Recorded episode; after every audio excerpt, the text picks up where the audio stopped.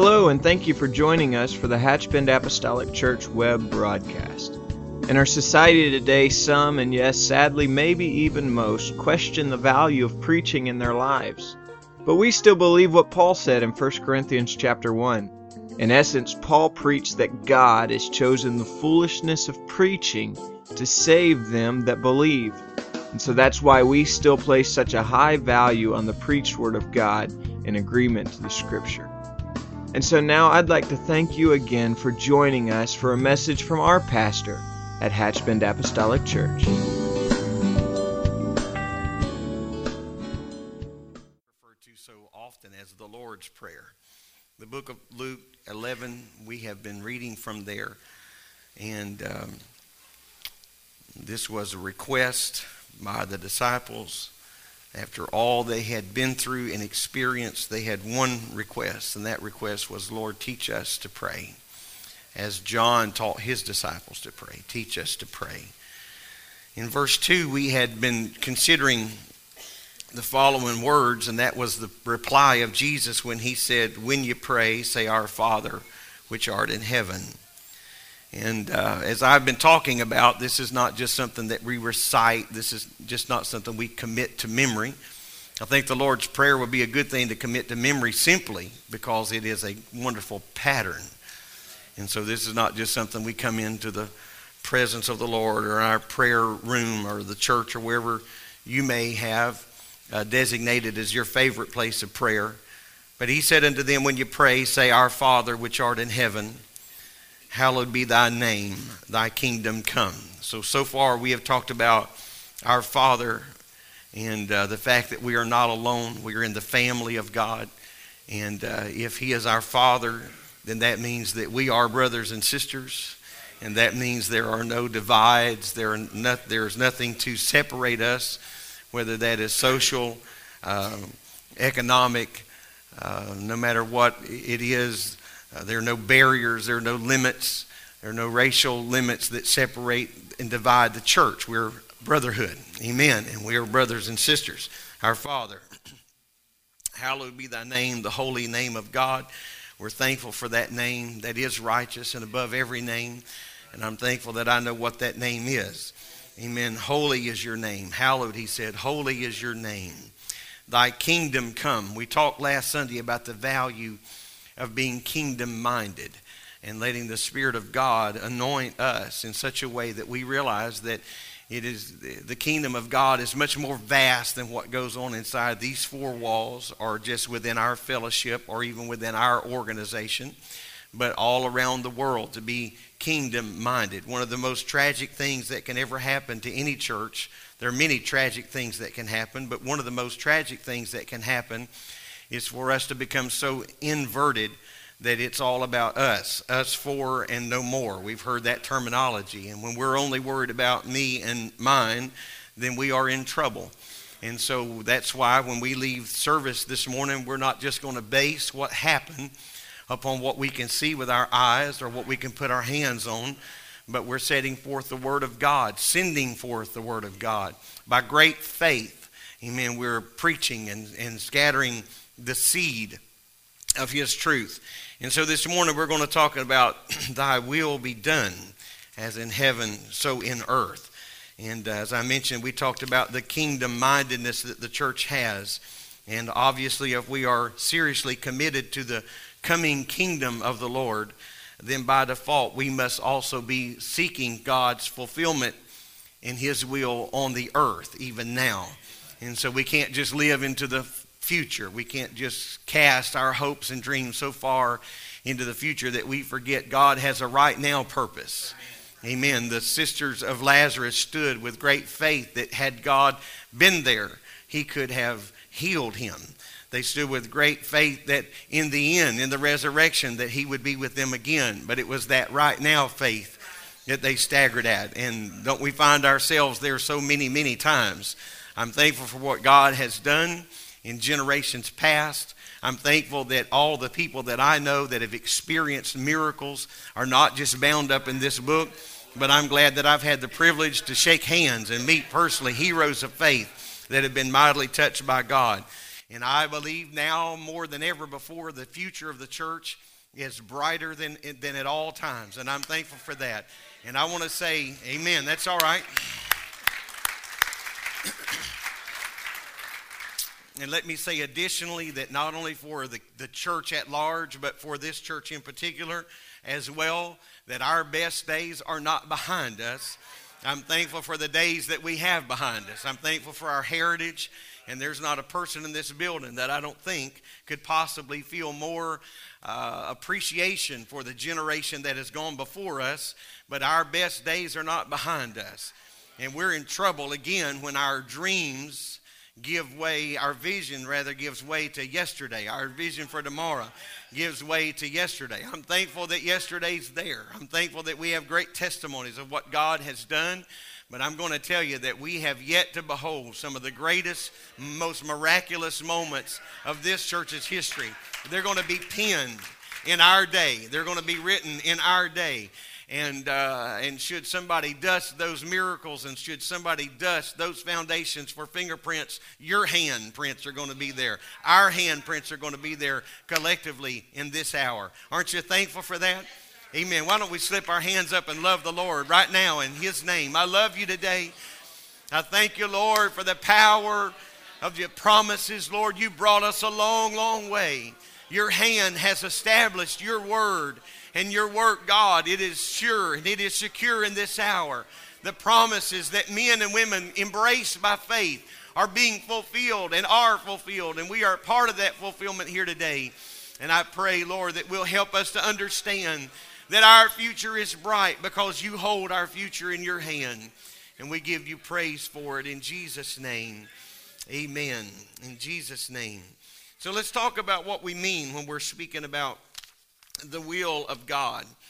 From a, obviously, from a Christian perspective, there are those that have placed a very strong emphasis on the predetermined or the overriding will of God. And many times people place so much confidence in that until they almost deny any human responsibility or response to the gospel today.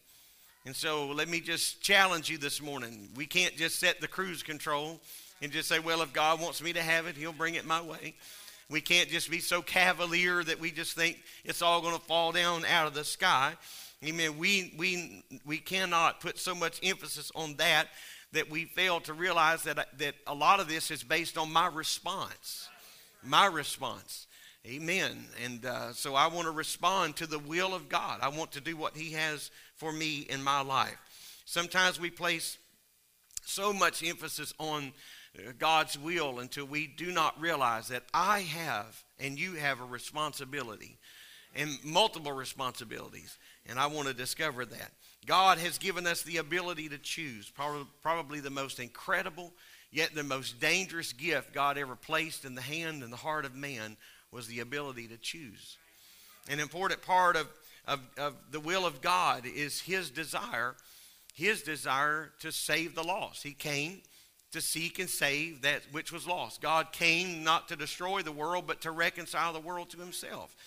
And so the passion uh, and the emphasis of the church at, at all times should be uh, toward geared toward our the trajectory of the church ought to be geared toward the saving of the lost. No matter what we're doing, there, there ought to be some evangelistic hook to everything that we're doing. Does that make does that make sense? Amen. I know there are going to be times, and there have been in times past, where our men got together and we had a fish fry, and it was just a good time. And, and uh, but we were in the process of that, inviting people to come to church, inviting them to come to this particular fellowship, and, and give them an opportunity to rub shoulders with, with other men, other Christian men that will that will challenge their faith to maybe reach another level. And so, what in that, it wasn't just about fish, it wasn't just about grits, it wasn't just about hush puppies. It was about trying to invite somebody to take a step closer to the kingdom of God and its cause. And so, if God's will and if His desire is for uh, for the lost to be saved, for people to, that do not and have not received the baptism of the Holy Ghost, if it's His desire for them to have that experience, then we then that ought to be the passion of the church. Amen. That ought to be the passion of the church. And so Jesus Christ provided a way of forgiveness. He provided a way of salvation in the cross, and He calls the church to take this message of the church into the community. And so we can't just put a sign out in the yard and say, well, if they need us, they know where we are. Amen. I, am I'm, I'm thankful. I'm thankful that there is consistency in that. We're not guessing about when we're going to gather. We know we're going to be here on Sunday and Wednesday, and we know various other times are added to our schedule, but we know that we're going to be here then. And so I pray that the Lord will help us to realize there's great value in that, but we can't end there. That can't be the end all. That can't be the summation of the ministry of the church. As a matter of fact, as you well know, every Sunday and other days, not just Sunday, but Sunday is a great emphasis of outreach. And so every Sunday afternoon, there are teams from our church uh, that go in various places. And so when the lights are turned out here, that, mean, that doesn't mean the knob of ministry is selected to off. But men are going to be sitting in county jails and they're going to be reaching and, and ministering the gospel. They're going to reach those that are incarcerated in prisons. They're going to go to the nursing homes or they're going to go to the assisted living facilities. And, and we're going to be propagating the gospel of God to those who can't come to us. They have no way of coming to us. So what are we going to do? So, well, that's their fault. They should have made better decisions. Yep. You're right, but they didn't. And now what are we going to do? Let's go to them. I got an idea. Amen. Let's go to them. Let's reach our hand through the bar. Let's touch their lives. Let's let's let's go to the hospital room. They can't come to us. Let's walk in to the hospital room. Let's take them by the hand and let's don't stand there and recite a prayer. What you think? Amen. Let's define the will of God and say it is the will of God that you would not die lost. It is the will of God that you would die, amen, ready to meet Him in eternity. And so, thy will be done. I'm talking about our series has been on prayer. Our series, we've been talking about what the church ought to be doing. And so, it's wonderful that we can have our programs, and we certainly need that. And there's absolutely nothing wrong with having an organized effort about something, but it must be seasoned with prayer. It must be seasoned with prayer. You can buy the finest steak that money can buy. But if you just throw it in a pan and flip it a few times, you're probably going to be disappointed. But if you can season it with the right thing, whatever your preference is in that, it can change the complexion of everything. And so we can have the finest of the finest of whatever you want to call it buildings or plans or programs. But if it is not marinated, seasoned in prayer, I'm, I'm not a chef, but I have cooked enough meals to know this that you can always add salt later, but it's just never the same. Amen. And for those of you who hadn't had breakfast yet, I apologize. We're a few hours away from lunch, but just bear with me. But if you can, it just seems like if you add it later, you just can never get enough. You just add it, shake, add it, shake, add it, twist, turn. But if you can just, you can add it beforehand. And there's nothing like adding it the day before. There's nothing like marinating a few, several hours. Are you, are you, are you making this trip with me this morning? I'm talking about the church in prayer. We can, yes, we can always pray after we get here, but it'll never be the same. We can always pray while we're here in the building, but it will not be like, it will not be like what happens if we are on Saturday night or Friday and we're saying, Lord, Sunday's coming, and we just need your anointing and we need your authority. What we need is your will to be done. What we need is your will to be accomplished. I'm going to prepare a message, or whoever's preaching is going to prepare a message. But if we never get around to that, that's all right. We just need thy will to be done in our presence. We're going to schedule some singers and we're going to practice some songs. But if we never get around to that, we're not going to leave this building mad and sucking our thumb because we didn't just show up to sing. We didn't just show up to preach. We showed up with this in our heart Thy will be done. Thy will be done. Hallelujah. Hallelujah. Let the will of heaven be the will of earth. Let the will of the kingdom be the will of the church. In Jesus' name. Oh, I love you, Lord. I love you, Lord. Oh, I love you, Lord. Oh, I love you, Lord. I love you, Lord. I love you, Lord. Amen. And so we we must we must make sure that when we that we seize it with prayer because prayer brings the anointing and it is the anointing that breaks the yoke.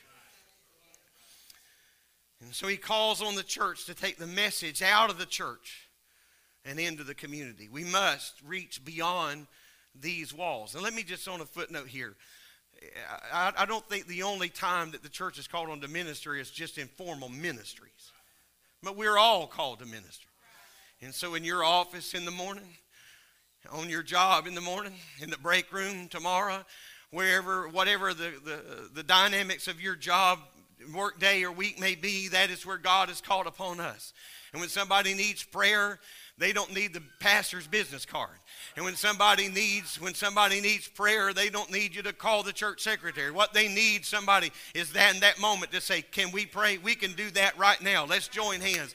Amen. And hear me today. You don't have to jump up on the table. You don't have You don't have to jump up on the table and make some spectacle. I believe you can hold hands and pray, if need be, a prayer under your breath, and heaven will hear. Why? Because it's His will. It is His will that men's lives be changed. It is His will that, that lives are turned.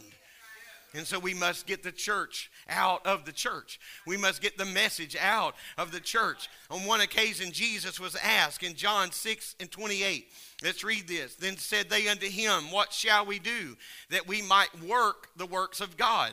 Jesus answered and said unto them, This is the work of God, that ye believe on him whom he hath sent. Amen. That is the will of God. In, the, in, in, a, in a rebellious world, this becomes the beginning point in doing the will of God. We must have faith and believe on whom he hath sent.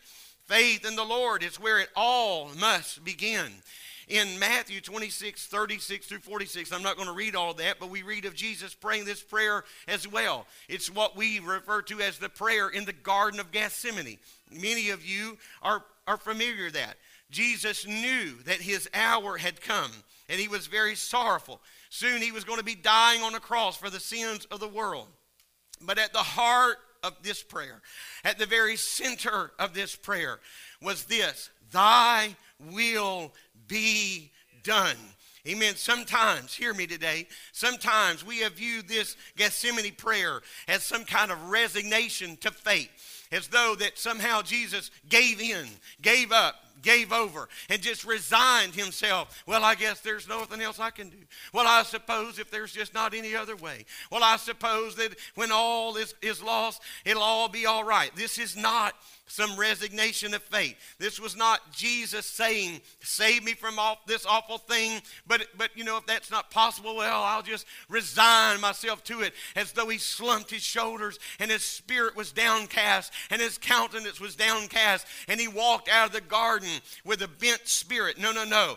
Amen. He said, But nevertheless, not my will, but thy will be done flesh yearned, yearned, flesh yearned to not feel the agony of Calvary. Amen. Flesh yearned not to feel the supreme price of Calvary, but something in him was larger than his flesh. Hear me on some level, we have faced this already in this service. Flesh said, I don't know if I feel like even going to church today. Amen. It's all right. You don't have to stand and run around the church. As a matter of fact, you may be seated.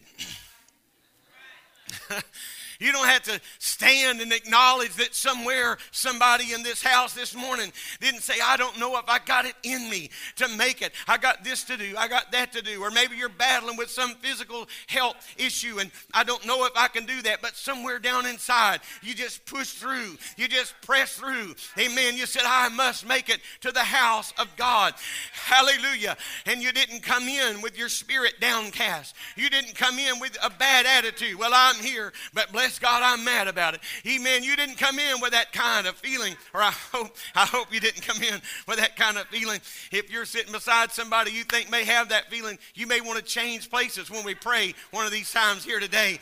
Amen. But oh Lord, we come, we press through because we said, What? Not my will, but thy will be done. I know there is a greater cause Hallelujah. I just didn't want to miss today. I didn't have any idea what was going to happen. I didn't know what was going to be unleashed. I didn't know what was going to be said, sang, or, or spoke about. But I, I said, Oh, Lord, I just got to be here. I just got to be here. Amen. We know what happened on Calvary was not the record of someone who was the victim of fate. He said in John 10 and 10, the words of Jesus, No man, talking about his life, no man taketh it from thee, but I lay it down myself. Be it known this day, be it known this day, the Roman guards did not come and take my life. I just want this in the record. I just want this to be recorded at the courthouse. I just want some generation to be able to know this later on. They didn't take my life, but I laid my life down. Hallelujah. Hallelujah. And not only that, not only that, he said, I, woo, I have the power to lay it down and and I have the power to take it up again. This commandment have I received of my Father. This is not some frail flesh that submitted himself to fate. This was not some man that just resigned himself. Well, if this is how it's going to be, he said, No, no, no. Write this down, John. Write this down, John. I'll give you a few minutes to get your pen wet. I'll give you a few minutes to get your parchment stretched out. Want a generation to know this. No man took my life. I laid it down. I had the power to do that. But watch this. I also had the power to take it up again. Woo! Hallelujah.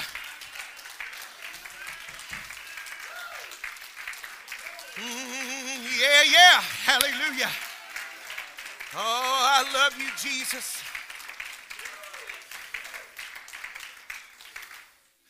Later, when he was standing before Pilate, and please don't ever perceive Pilate as some limp wristed, double minded man who didn't know what to do. He didn't make it to that throne by accident. He didn't get there because he had a silver spoon in his mouth.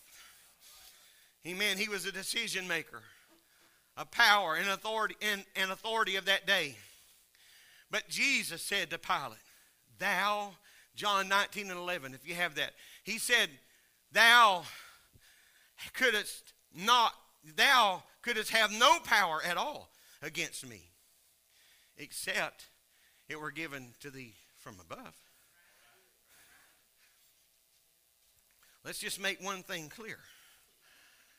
That you you you have no power whatsoever unless it had already been given to you from above. Therefore, he that delivered me unto thee hath the greater sin.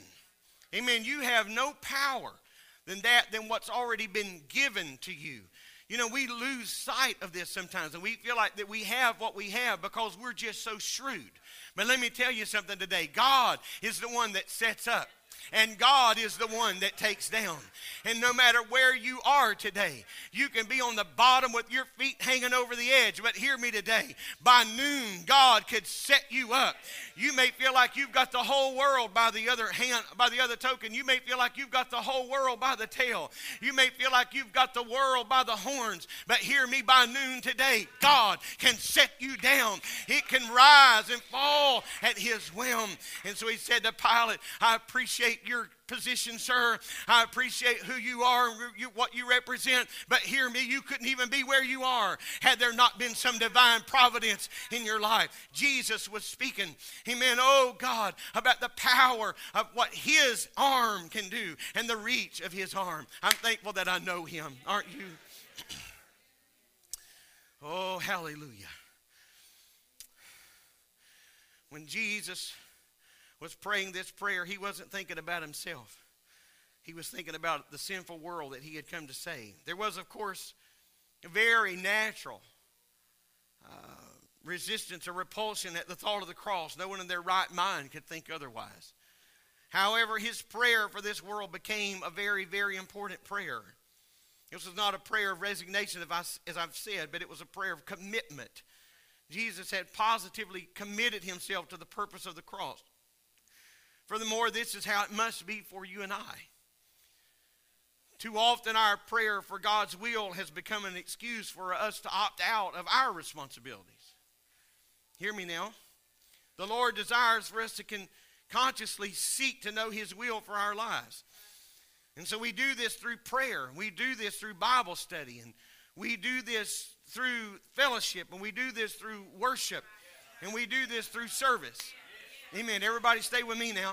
Amen. We do this through those venues. We have prayer, we have the Word of God, we have fellowship, we have worship, we have service. And so, what is God's will for us? And what is God's will for our family, our particular family? And What is God's will for our church? Amen. So, in our own personal Garden of Gethsemane, we learn to distrust our own ideas of what's best for us and submit to the will of God. Because we all have our own personal Gethsemane. Those moments when we feel like what is being asked of us is just more than we can give, more than we can do. I want to pause now. I feel the Holy Ghost speaking to somebody's heart here today because God has already spoken to people and, and, and asked of them more than what they think they can give. Somebody is sitting in this building right now and, and you're thinking, I, I don't know if I can do this. I don't know if I have the strength. I don't know if I have the power to do this. But I'm telling you, in the name of the Lord, amen, that He will empower you. In that Garden of Gethsemane, when we say, I don't know if I can do this, we can't stop praying there. We can't put a period in that sentence. We have to put a comma and say, Nevertheless, not my will, but thy will be done. Hallelujah. Hallelujah. Jesus earlier stated in John 6 and 38, I have come down from heaven not to do my will, but to do the will of him who has sent me. I didn't come here to march to the beat of my own drum. I didn't come here to pray, sing my own praises, but I come to do the will of him that has sent me. The fact that we begin in the Lord's Prayer with hallowing the name of God and then asking for his kingdom rule in our lives, and then asking for his will to be accomplished shows that this is hardly a self centered prayer. hard, hard to start out by saying, Lord, your name is above every name, and your name is greater than my name. Amen. There's some wonderful names in this building today. There's some wonderful people in this building today. There's some wonderful names that when they are mentioned, they bring fine thoughts, not just to the church. Amen. They bring wonderful thoughts, not just to the church community, but they bring good, pleasant thoughts to the to the community at large. Amen. The Bible talks about having a good report within and without. And so there's some wonderful names here. There's some great people here. I mean that with all of my heart. There, there's some there's some people here whose reputation has cast such an enormous shadow. Your character has cast such an enormous shadow. But even you, sir, even you, ma'am, when you kneel down and you realize that that name I'm praying to is above my name. It is beyond my name. It supersedes my name by galaxies. Amen. It's hard to be arrogant when you realize that holy is your name. Hallowed is your name. Your name is greater than anything we could ever call. And then we say, Lord, above everything else, I want your kingdom rule to be in my life. It's not about me. Hear me, hear me, hear me It's not about me. It's not even about Hatchbend Apostolic Church. It's not just about us four and no more, but we're praying for the divine will of the kingdom to blow. Let the kingdom winds blow amid our congregation. Oh, hallelujah. Let the kingdom winds blow amid our congregation. And then we submit ourselves and say, Lord, let your will be done. It's hard to walk out of there feeling arrogant if you have sincerely prayed this prayer.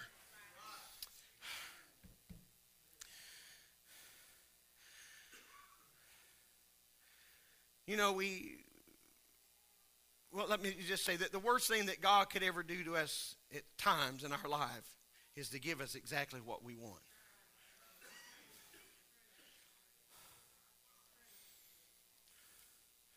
You'd be hard pressed to find a 12 year old boy, 13 year old boy that wouldn't want the keys to a new car. And you may really think you're going to become a five star five gold star parent by handing them the keys to a brand new car at 12 or 13 years old. That may not be in their best interest. Even if it's not in their best interest, it certainly may not be in the best interest of your fellow man. And so sometimes the Lord, in His mercy, does not give us what we ask for. Thankfully, God's answers are wiser than our prayers. And so prayer is not a tool for getting, prayer is not a tool for receiving. but prayer is a means of becoming what God intended for us. And it's fine to let God know our needs, but then we have to trust Him how to respond. This is what we need. So the words be done could be translated. In other words, let it be. What your will, just let it be. Let that unfold. Let that be the force of my life. So when we pray, do we understand that God has a will for our lives in particular? When we seek God's will daily, He'll always give us just enough light to take the next step. And that's really irritating sometimes. I just said what you're thinking. that is very frustrating sometimes. When God says, okay, I'll answer your prayer. Here's just enough light for the next step. Wow. Because what we wanted was our whole world to just light up, and, or so we thought. But David said, much knowledge brings much sorrow. And so you may not want to peer too far into your future.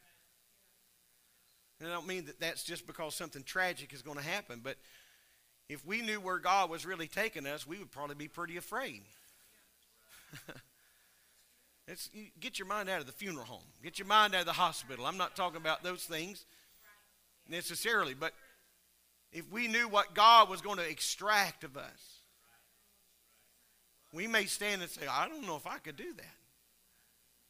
And we would give, like many others before us, a long list of our of, of the things that disqualify us. Moses said, I'm not a man of plain speech. All right, come on here. But he didn't always just provide somebody to fill in the gap because when Jeremiah started bemoaning, I'm just but a child, he asked an angel, Get one of those coals off the altar, touch his lips. And then he said, Now don't ever say that again. Don't ever say I'm just a child. And so what Jeremiah, you know, says, humbly. I, know we always preach this from a positive point of view and you know put a little evangelistic spin and twirl on that, make us all feel good. But if you just think about how this played out, Jeremiah says, "You know, I'm just a child," and all of a sudden, an angel from heaven is standing nose to nose with his finger, saying, "Don't say that again." It may not have been such a feel good moment. It may have been a pretty frightening moment to say, Would you just quit resting on all that? Would you quit making excuses? Amen. Amen. Well, I think I just challenged somebody right there.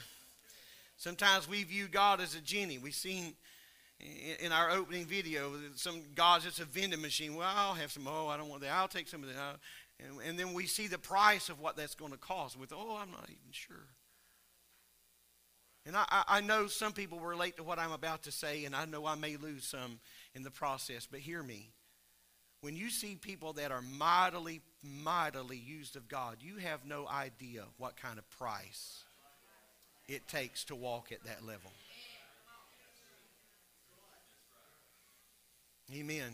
Amen. Am I right, Sister Baggett?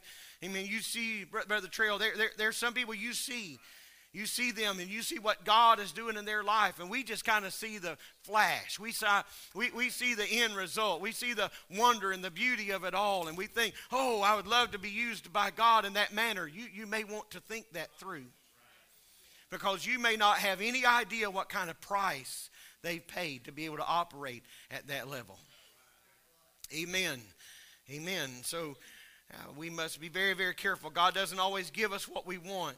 He gives us what we need. Our problem is, is we can't figure out certain certain how certain things are going to be for our benefit. We pray, Lord, let your will be done and order my steps in your word and all these prayers that we pray and then all of a sudden we we see ourselves on this slippery slope of uncertainty. We get sick, we get laid off. We begin to think that somehow heaven is brass and God is silent. And how could this possibly be his will? We have to remind ourselves that his ways and his thoughts are above ours. They're not like us. He doesn't think like we think. And so praying thy will be done means that we don't expect God to change his plans just to accommodate our wishes. Just work it out, God. Amen. The reason some people avoid uh, consideration of God's will is, is misguided thinking. They think that, that somehow that God's will is going to be difficult. But hear me. I believe that God's will, God's in, in the doing the will of God, I'm not saying there's not some measure of difficulty, but in doing the will of God, God gives you a desire. I, I, know I use this illustration a lot, and uh, but nevertheless, to, to make a point, when we have missionaries come by and visit with us, our goal here is not to get you to feel sorry enough for them to support them. That's not what it's. Don't feel sorry for them. They feel sorry for us, really. Because we may have a lot more things, we may have a lot more toys in some cases, but in most cases, or a lot of cases, they have a much greater revival in their country than we have. Yes.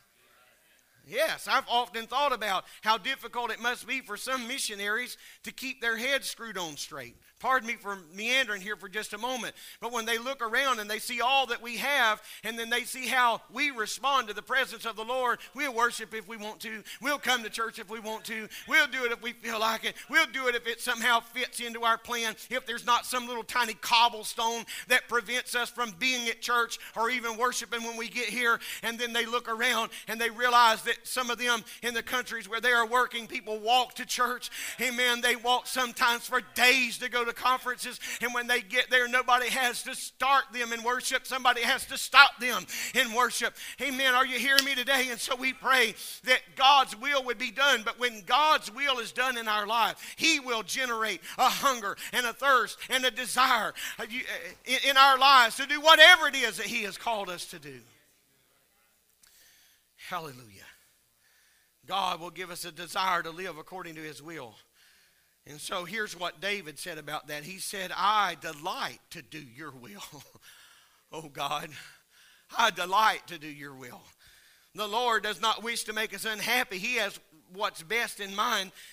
And so uh, he's going to he's going to give us what we need. And so with that desire, God's not going to call somebody to be a missionary and then and then them have to work through some bad spirit about being a missionary. That's not going to happen. God's not going to call somebody to be a home missionary and then and then somewhere uh, you, you, know just have to they're they're going to have to battle all of this in their mind. But God's going to start stirring and planting that seed early on in their lives, early on in their lives. I don't understand how that works. You've heard me say this many times through the years, but I knew uh, when I felt the call of the ministry my whole life. But in the process process of that, I knew that at some point in my life, my wife and I, or I would have evangelized, no one's going to have a wife at that time. was hoping to have a wife at that time, just didn't know who she was going to be. But I felt like that I would evangelize. And I just knew that somehow in my heart. It was always there.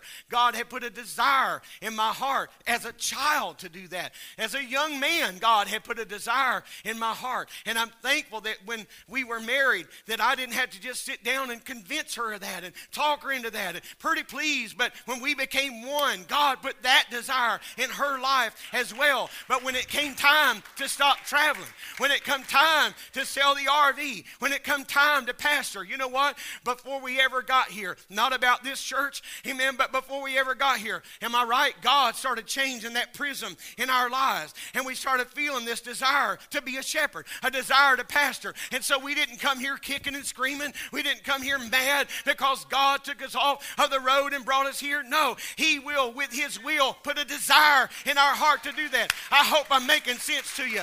I hope this is making sense to you. Hallelujah. So when we pray for God's will to be done in our lives, God is not going to give us a set of a pair of shoes that's two sizes too small.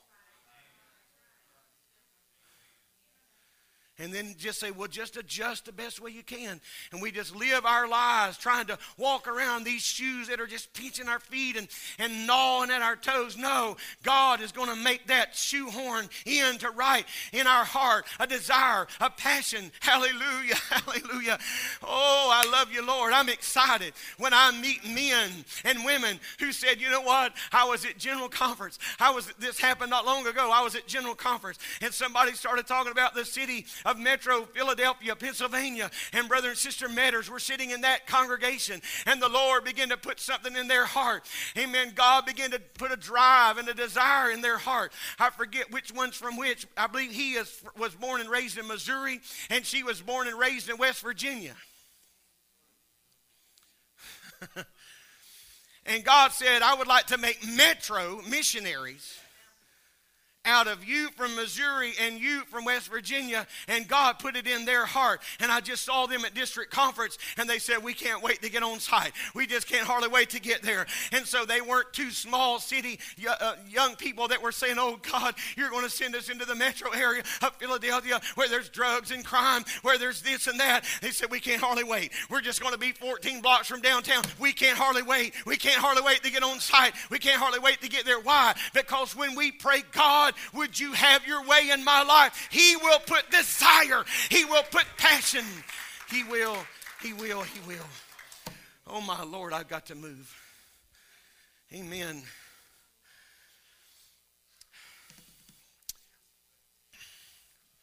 You're going to have to stay with me. I, I got to leave some of this out. Put too many biscuits in the oven this morning. Sorry. And for your sake, and just because you're so sweet, I'm not going to sit here and try to cram them down one at a time. Try to cut out some of this. Amen. So we need to pray and ask God to help us.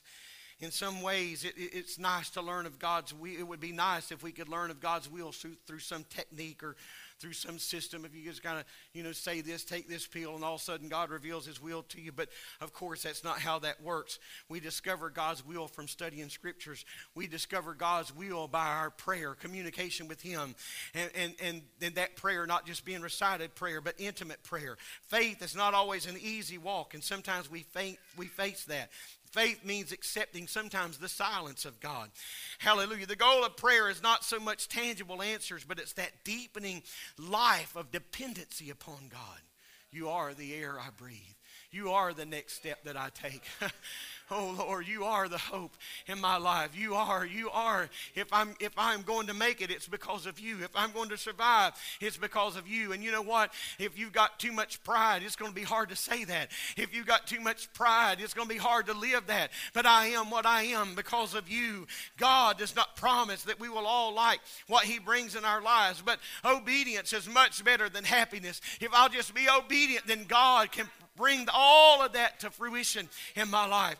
Yet, in God's will, we find joy. We find joy if we choose to. We can be content no matter what happens. Persistency in prayer keeps us from that spirit of self reliance. We have the right to question God, of course, as long as we're willing to accept the outcome.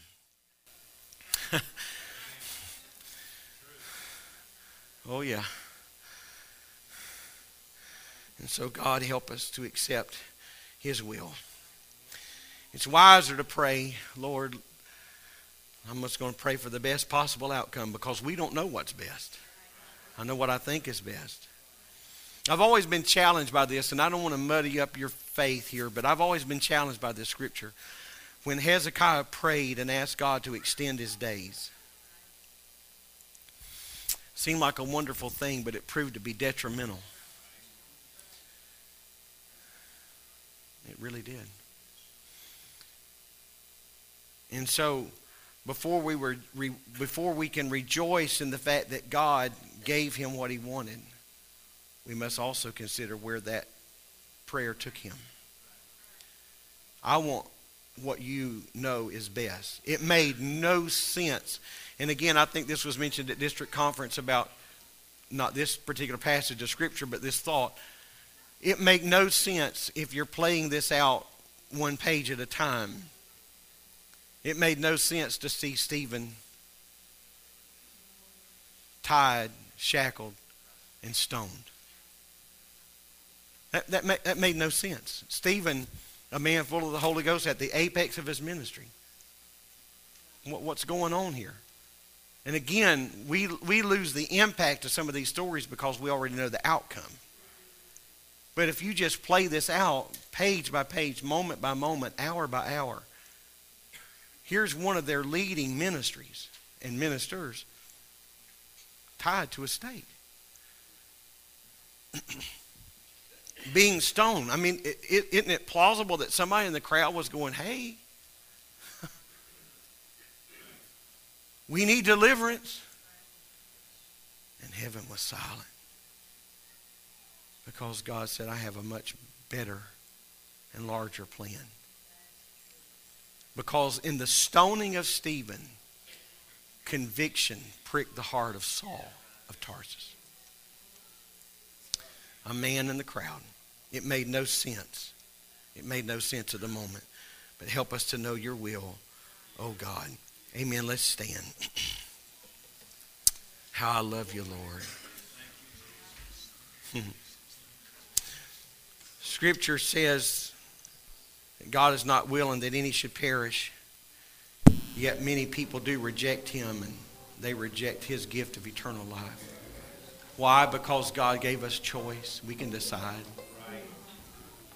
I've watched people stand in this very building and the presence of God was palatable. And I've watched them stand with dry eyes, not move a muscle. And was all said and done, they just get up and walk out as though nothing happened. While I appreciate compliments, I'm not wanting to sound crass in this, but hear me. I've had people that sat unflinch, unflinchingly through the presence and the power of God in His demonstration and then shake a hand on the outside. So, man, sure enjoyed the music, sure enjoyed the singing, sure enjoyed the sermon. It was almost as though they had bought tickets and come to some moment of entertainment when the Spirit of God was pulling, drawing, drawing, drawing, drawing. And so there's an old song that says, Draw me nearer, nearer, nearer, precious Lord. Draw me closer. Pull me into your divine will. Draw me nearer. Pull me nearer. And so, whatever you get out of any given service, my prayer is this. In the course of all this, let me be pulled closer to your divine will. Amen. I want to feel the flame and the fire of His will, of His will. You know, I know in our modern conveniences and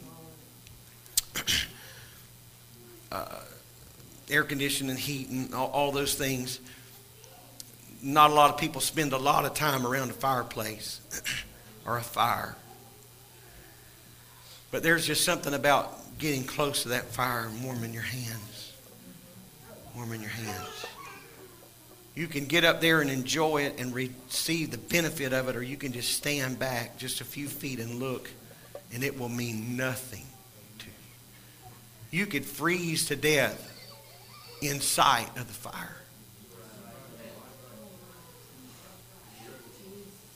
Or you can say, I want to be drawn closer to that. And I'm going to tell you that there's going to be people in hell that didn't get there from a bar stool. Right. Amen. They didn't get there from a drug addicted life in an alley, dark alley somewhere but they sat on a church pew and they just said no long enough until he passed by. But I say, Lord, draw me to your will. Draw me closer.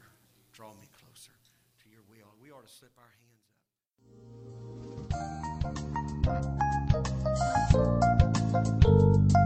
up. This message has been brought to you today by the media ministry of Hatch Bend Apostolic Church.